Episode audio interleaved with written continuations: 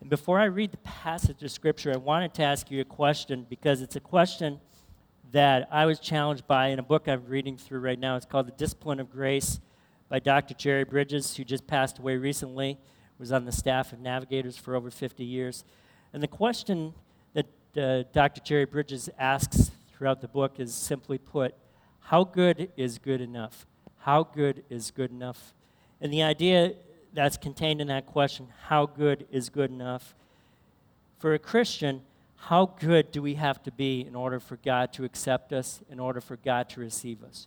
Does it have to be what Dr. Bridges calls a good day? A good day where maybe we are on the mission trip witnessing and winning converts to Jesus Christ. We have our quiet time, and we're not committing any of the serious moral sins that are talked about in the Bible. Or what about on a bad day where maybe we slip up, we mess up, and we're guilty of sin, or maybe we don't do things that God tells us we should be doing? Does God look at us any differently because of our performance? And Dr. Bridges challenges Christians through the entirety of this book, and I think it applies to this story here in John chapter 4. The idea of whether or not God looks at us based upon our performance or whether it's something different that's more important and more vital that we need to see. So, as we look at verses 16 through 30, up on the screen and in your Bibles, I'm reading from the English Standard Version of the Bible. Jesus said to her, That's the woman at the well, Go, call your husband, and come here. The woman answered him, I have no husband. Jesus said to her, You are right in saying, I have no husband you've had five husbands, and the one you now have is not your husband. What you have said is true. The woman said to him, Sir, I perceive that you are a prophet. Our fathers worshipped on this mountain, but you say that in Jerusalem is the place where people ought to worship. And Jesus said to her, Woman, believe me, the hour is coming when neither on this mountain nor in Jerusalem will you worship the Father. You worship what you do not know. We worship what we do know. For salvation is from the Jews. But the hour is coming and is now here when the true worshipers will worship the Father in spirit and truth. For the Father is seeking such people to worship him. God is spirit, and those who worship him must worship in spirit and truth. And then the woman said to him, I know that Messiah is coming he who is called Christ. When he comes, he will tell us all things. Jesus said to her, I who speak to you am he. Just then his disciples came back. They marveled that he was talking with a woman, but no one said, What do you seek, or why are you talking with her? So the woman left the water jar and went away into town and said to the people, Come, see a man who told me all that I ever did. Can this be the Christ? And then it says they went out of the town and they were coming to him, coming to Jesus. So as we look quickly at verses 1 through 15, there are just a few things that I just want to allude to. I'm not going to read the entirety of verses 1 through 15. Understand, first of all, that Jesus' conversation with the woman at the well shows that Jesus reached all categories of people. In John chapter 3, he was reaching Nicodemus, the leader of the Pharisees, the religious leader of the day. And here in John chapter 4, he was reaching someone who was radically different from Nicodemus. The Jews had a hostility toward the Samaritans because of their rejection of most of the Old Testament, because their syncretistic, combined paganistic religious practices. So Jesus was reaching beyond the barriers of religion. And also, Jesus was reaching beyond the barriers of sin as well, because she was ostracized from the rest of her community because of her conduct. And in fact, it tells us here in John chapter 4 that she did not go out in the early part of the day with the groups of the rest of the women. She had to go out at the middle of the day, noon, by herself, which to me indicates that she was looked upon with great disdain by the rest of the community there. So Jesus asks her for a drink, a physical drink of water, because he's tired and thirsty. And then he offers her something in verses 14 and 15. He offers her a different kind of a drink, a drink that is called living water, living water for the thirsty, empty soul that this woman had. And then as we get into the particulars of verse 16 through 30, we see that Jesus is not done with the woman. And the idea then applied to our lives is that no matter where we are at in our life, God is not finished with us. And so we have to then apply that 24 7 to our mindset toward how we're going to worship God. So as we look here at some of the elements of verses 16 through 30, I want you to understand that when we talk about worship, we're not talking about just coming to church for one or two hours every week. We're talking about a lifestyle of putting our complete allegiance and uh, submission to the Father through the Son, to the power of the Holy Spirit, 24 hours a day, seven days a week. There's some things here in verses 16 through 30 that I'd like you to see. They all begin with the letter E. So if you're taking any notes, it's pretty easy for you to do the alliteration thing. First of all, verses 16 through 19, we see that each one of us is exposed as a sinner. Here are some principles for you to take home with you. First of all, the gospel is for sinners, it's not for saints. Jesus said he came to seek and to save that which was lost. In the larger scheme of things, this woman was no worse than any of us, which is demonstrated by what he told Nicodemus in John chapter 3. We're told that Jesus was a friend of sinners. You look at the other passages in the Gospels, like Matthew 11 and Luke chapter 7, we see that Jesus was hanging out and he was fellowshipping with tax collectors. In John chapter 8, he told the religious leaders when they wanted to cast the first stone at the woman caught in adultery that you that is without sin can cast the first stone because Jesus was a friend of sinners. The Pharisees, on the other hand, thought that they did not need the gospel because uh, they thought that their performance was enough. But Jesus said that they would have to be humbled. And Jesus told this parable in Luke chapter 18, and I have the verses on the screen. This is what Jesus told the religious leaders of the day through this parable. He also told this parable to some who trusted in themselves that they were righteous and treated others with contempt. Two men went up into the temple to pray, one a Pharisee and the other a tax collector. The Pharisee, standing by himself, prayed thus God, I thank you that I'm not like other men, extortioners unjust, adulterers, or even like this tax collector. I fast twice a week. I give tithes of all that I get. But the tax collector, standing far off, would not even lift up his eyes to heaven, but he beat his breast, saying, God, be merciful to me, a sinner. I tell you, this man went down to his house justified rather than the other. For everyone who exalts himself will be humbled, but the one who humbles himself will be exalted. And so the principle we see here, not only in Luke 18, but also going back to John chapter 4, is that God reaches down to us regardless of where we are at in life. And sometimes it's easier, actually, for the gospel to touch what we call the down and out sinner rather than the up and out sinner. Now, Dr. Bridges talks about two traps for Christians in his book. He says that the first trap is excessive legalism.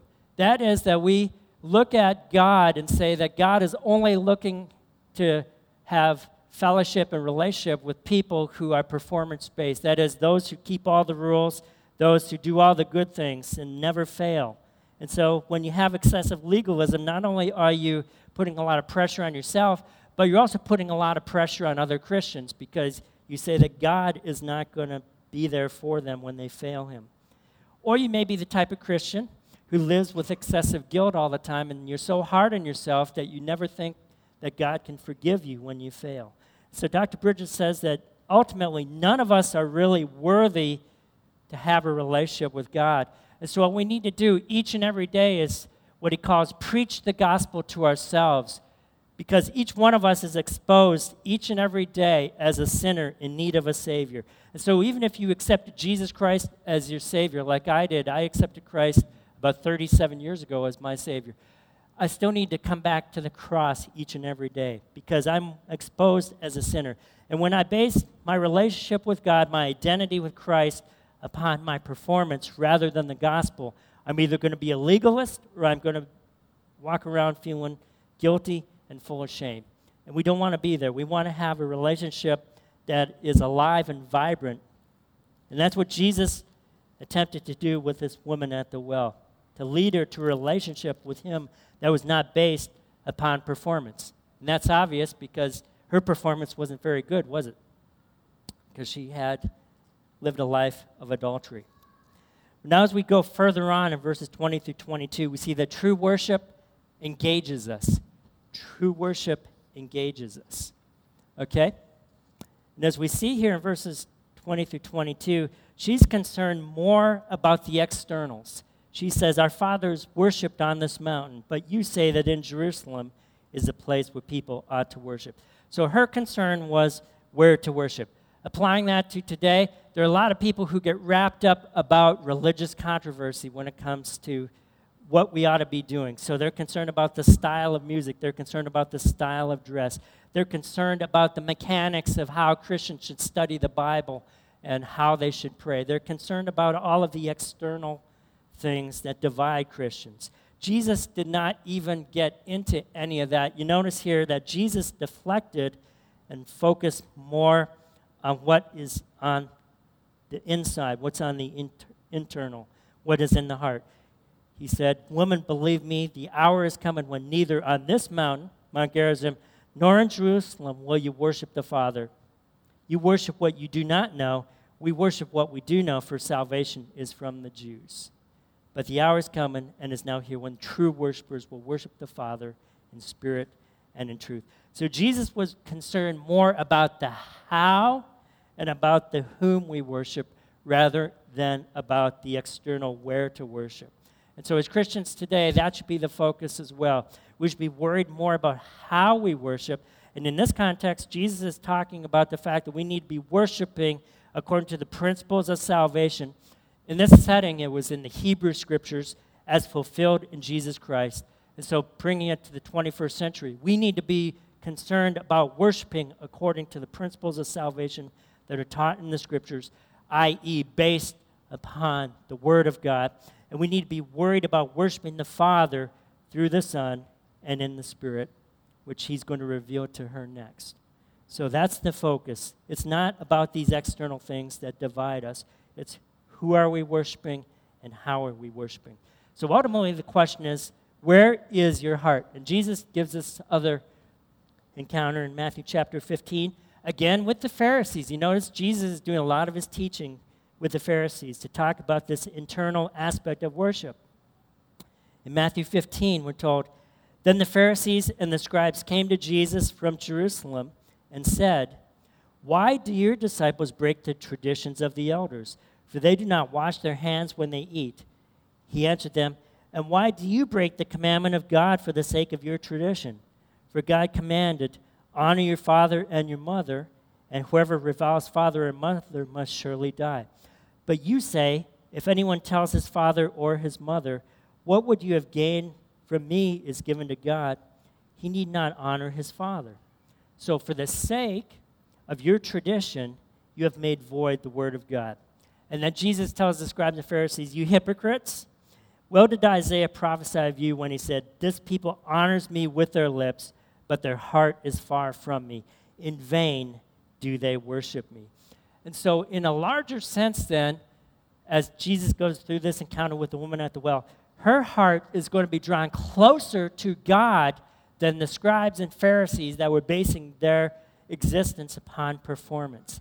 And as Christians, it is easier for the gospel to touch somebody who is at the bottom than it is for somebody to be touched who is living life thinking that God accepts them because they've met all of the markers that are set out in God's word.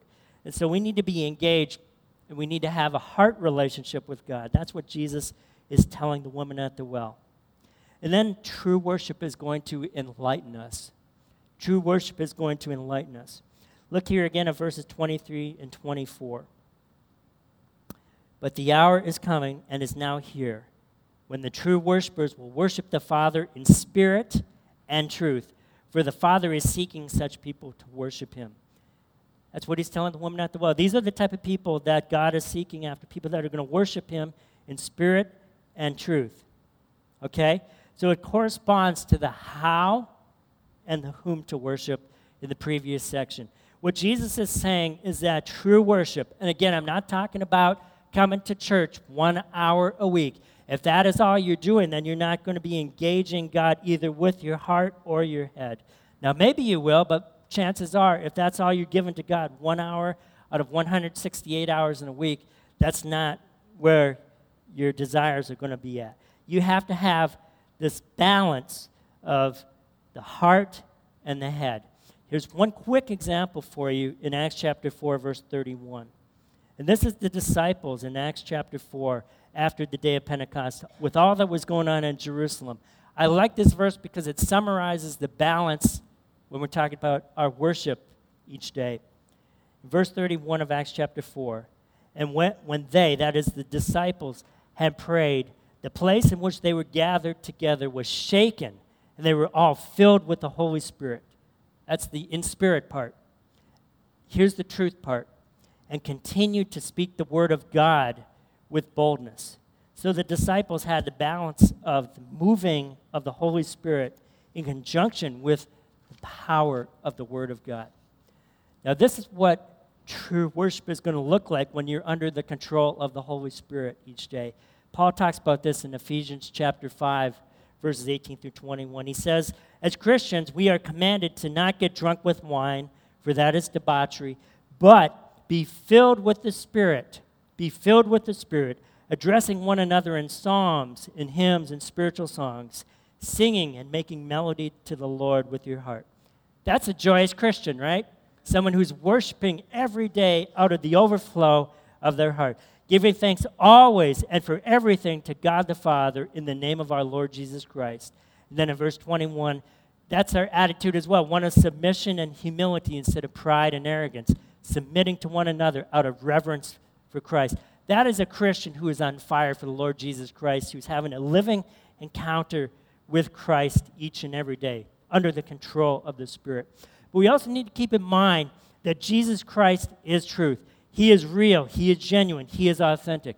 As we go into the Easter season, perhaps more during this time of the year than any other time besides Christmas, we have the opportunity to share that Jesus Christ is truth, which means that we need to be willing to engage people whether they have intellectual opposition to the Word of God or to the historical evidence for Jesus being who he says he is, or people who just genuinely do not accept our biblical worldview. Because Jesus is truth. And I have just several examples from the Gospel of John for you to consider. We're going to be in the Gospel of John when I am speaking three out of the next six weeks. So I'm going to apply some of these principles as I go through my section of John. And I just wanted to see that uh, John's gospel presents Jesus Christ as truth. He is the true light, He is the true bread from heaven. Jesus says, My flesh is true food, and my blood is true drink, pertaining to communion, right? He says, I am the true vine, and you are the branches. If you abide in me, and I abide in you, you are going to bear fruit. And then he says in the high priestly prayer, in John 17 that I am the only true God. And one other thing that I did not put on the slide is John 14, 6. Jesus said, I am the way, the truth, and the life. No one comes unto the Father but through me. So Jesus Christ is truth. He is not a way to God, He is the way to God. And so our worship in spirit and in truth needs to combine both the heart that is alive for God with the head that knows that Jesus Christ is truth.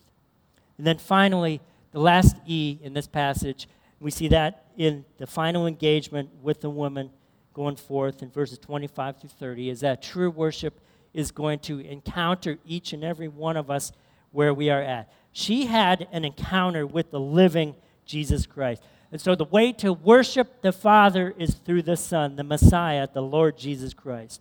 And I have just some other references from the Gospel of John for you to consider. Take these home with you as you go into your week. Look at how Jesus Christ can have a living encounter with each of you as you go into your week, each day, each moment. The Father loves the Son. Whatever the Father does, that the Son does likewise. The Father judges no one, but has given all judgment to the Son. And then Whoever does not honor the Son does not honor the Father who sent him. And then, as the Father has life in himself, so he has granted the Son also to have life in himself. Then finally, in John 14, 13, Jesus says, The Father is glorified in the Son. So, the answer to all of our challenges is to have an encounter with the living Lord Jesus Christ. And that is what this woman did. If you look further on through the next part of the section, you can see that Jesus said, My food is to do the will of him who sent me and to accomplish his work. And we see that through her testimony, many of the Samaritans believed him because of her testimony, not only because he told her all that he ever did, but also because he offered her that living water of eternal life. And so the message for each one of us is that we can have an encounter with the living Jesus Christ. Now, if you've never had that living encounter with Jesus Christ, there is never a better moment than the present because Paul tells us in 2 Corinthians chapter 6 that behold now is accept, the accepted time. Behold now is the day of salvation. But if you perhaps received Jesus Christ many years ago and your walk with God has become a little bit stale, you perhaps don't have a lot of life in, in your faith, which we see in some of the patients we talked to at the hospital, there's never a better time than the present moment to say, Lord God, I want to have a renewed, invigorated relationship with the Lord Jesus Christ, and I desire to have that relationship with Him starting now. John Piper puts it this way. I like the way he summarizes this passage. He says, We as Christians need to have what he calls four F's. We need to have fuel, we need to have fire, we need to have furnace, and we need to have heat. This is where putting all of these precepts together aligns. He says that the fuel of worship is the grand truth of a gracious and sovereign God. The fire that makes the fuel burn white hot is the quickening of the Holy Spirit. The furnace made alive and warmed by the flame of truth is our renewed spirit. And the resulting heat of our affections is worship, pushing it, say, out in tears, confessions, prayers, praises, acclamations, lifting of hands, bowing low, and obedient lives. And as you look at those last elements that he describes there, are those just for one hour a week when you come to church, or are those things you can do 24 hours a day, seven days a week? Those are things we can be doing all the time because our life is to be full of worship. So he says we need to be Christians who have fuel, we have fire, we have furnace, and we have heat. And if you want to make a difference in the world, you need to be somebody who is on fire for the Lord Jesus Christ. And that starts with having an encounter with Him. So this passage is a, a tremendous challenge to me as I see that my performance is not good enough. Jerry Bridges answered the question by saying, your performance is not good enough. None of us is good enough for God. So, what we need is to have a daily encounter with the living Jesus, regardless of where we're at in life.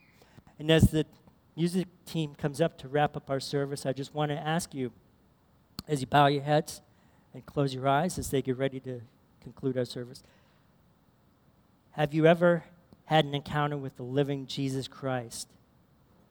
If you've never had that encounter, I challenge you today to approach one of the chaplains or one of the other leaders in our service and ask how you can have that initial encounter, to have that relationship with Jesus Christ that you've never had before. Perhaps you're someone who's had that relationship, but it's just kind of become one that's become mundane and dull because you don't have that fire, you don't have that heat, and you desire to get closer to God. I can tell you that because we have a God who approaches us from the standpoint of grace instead of looking at our performance. He'll forgive you, He will restore you, and He will give you victory right where you're at.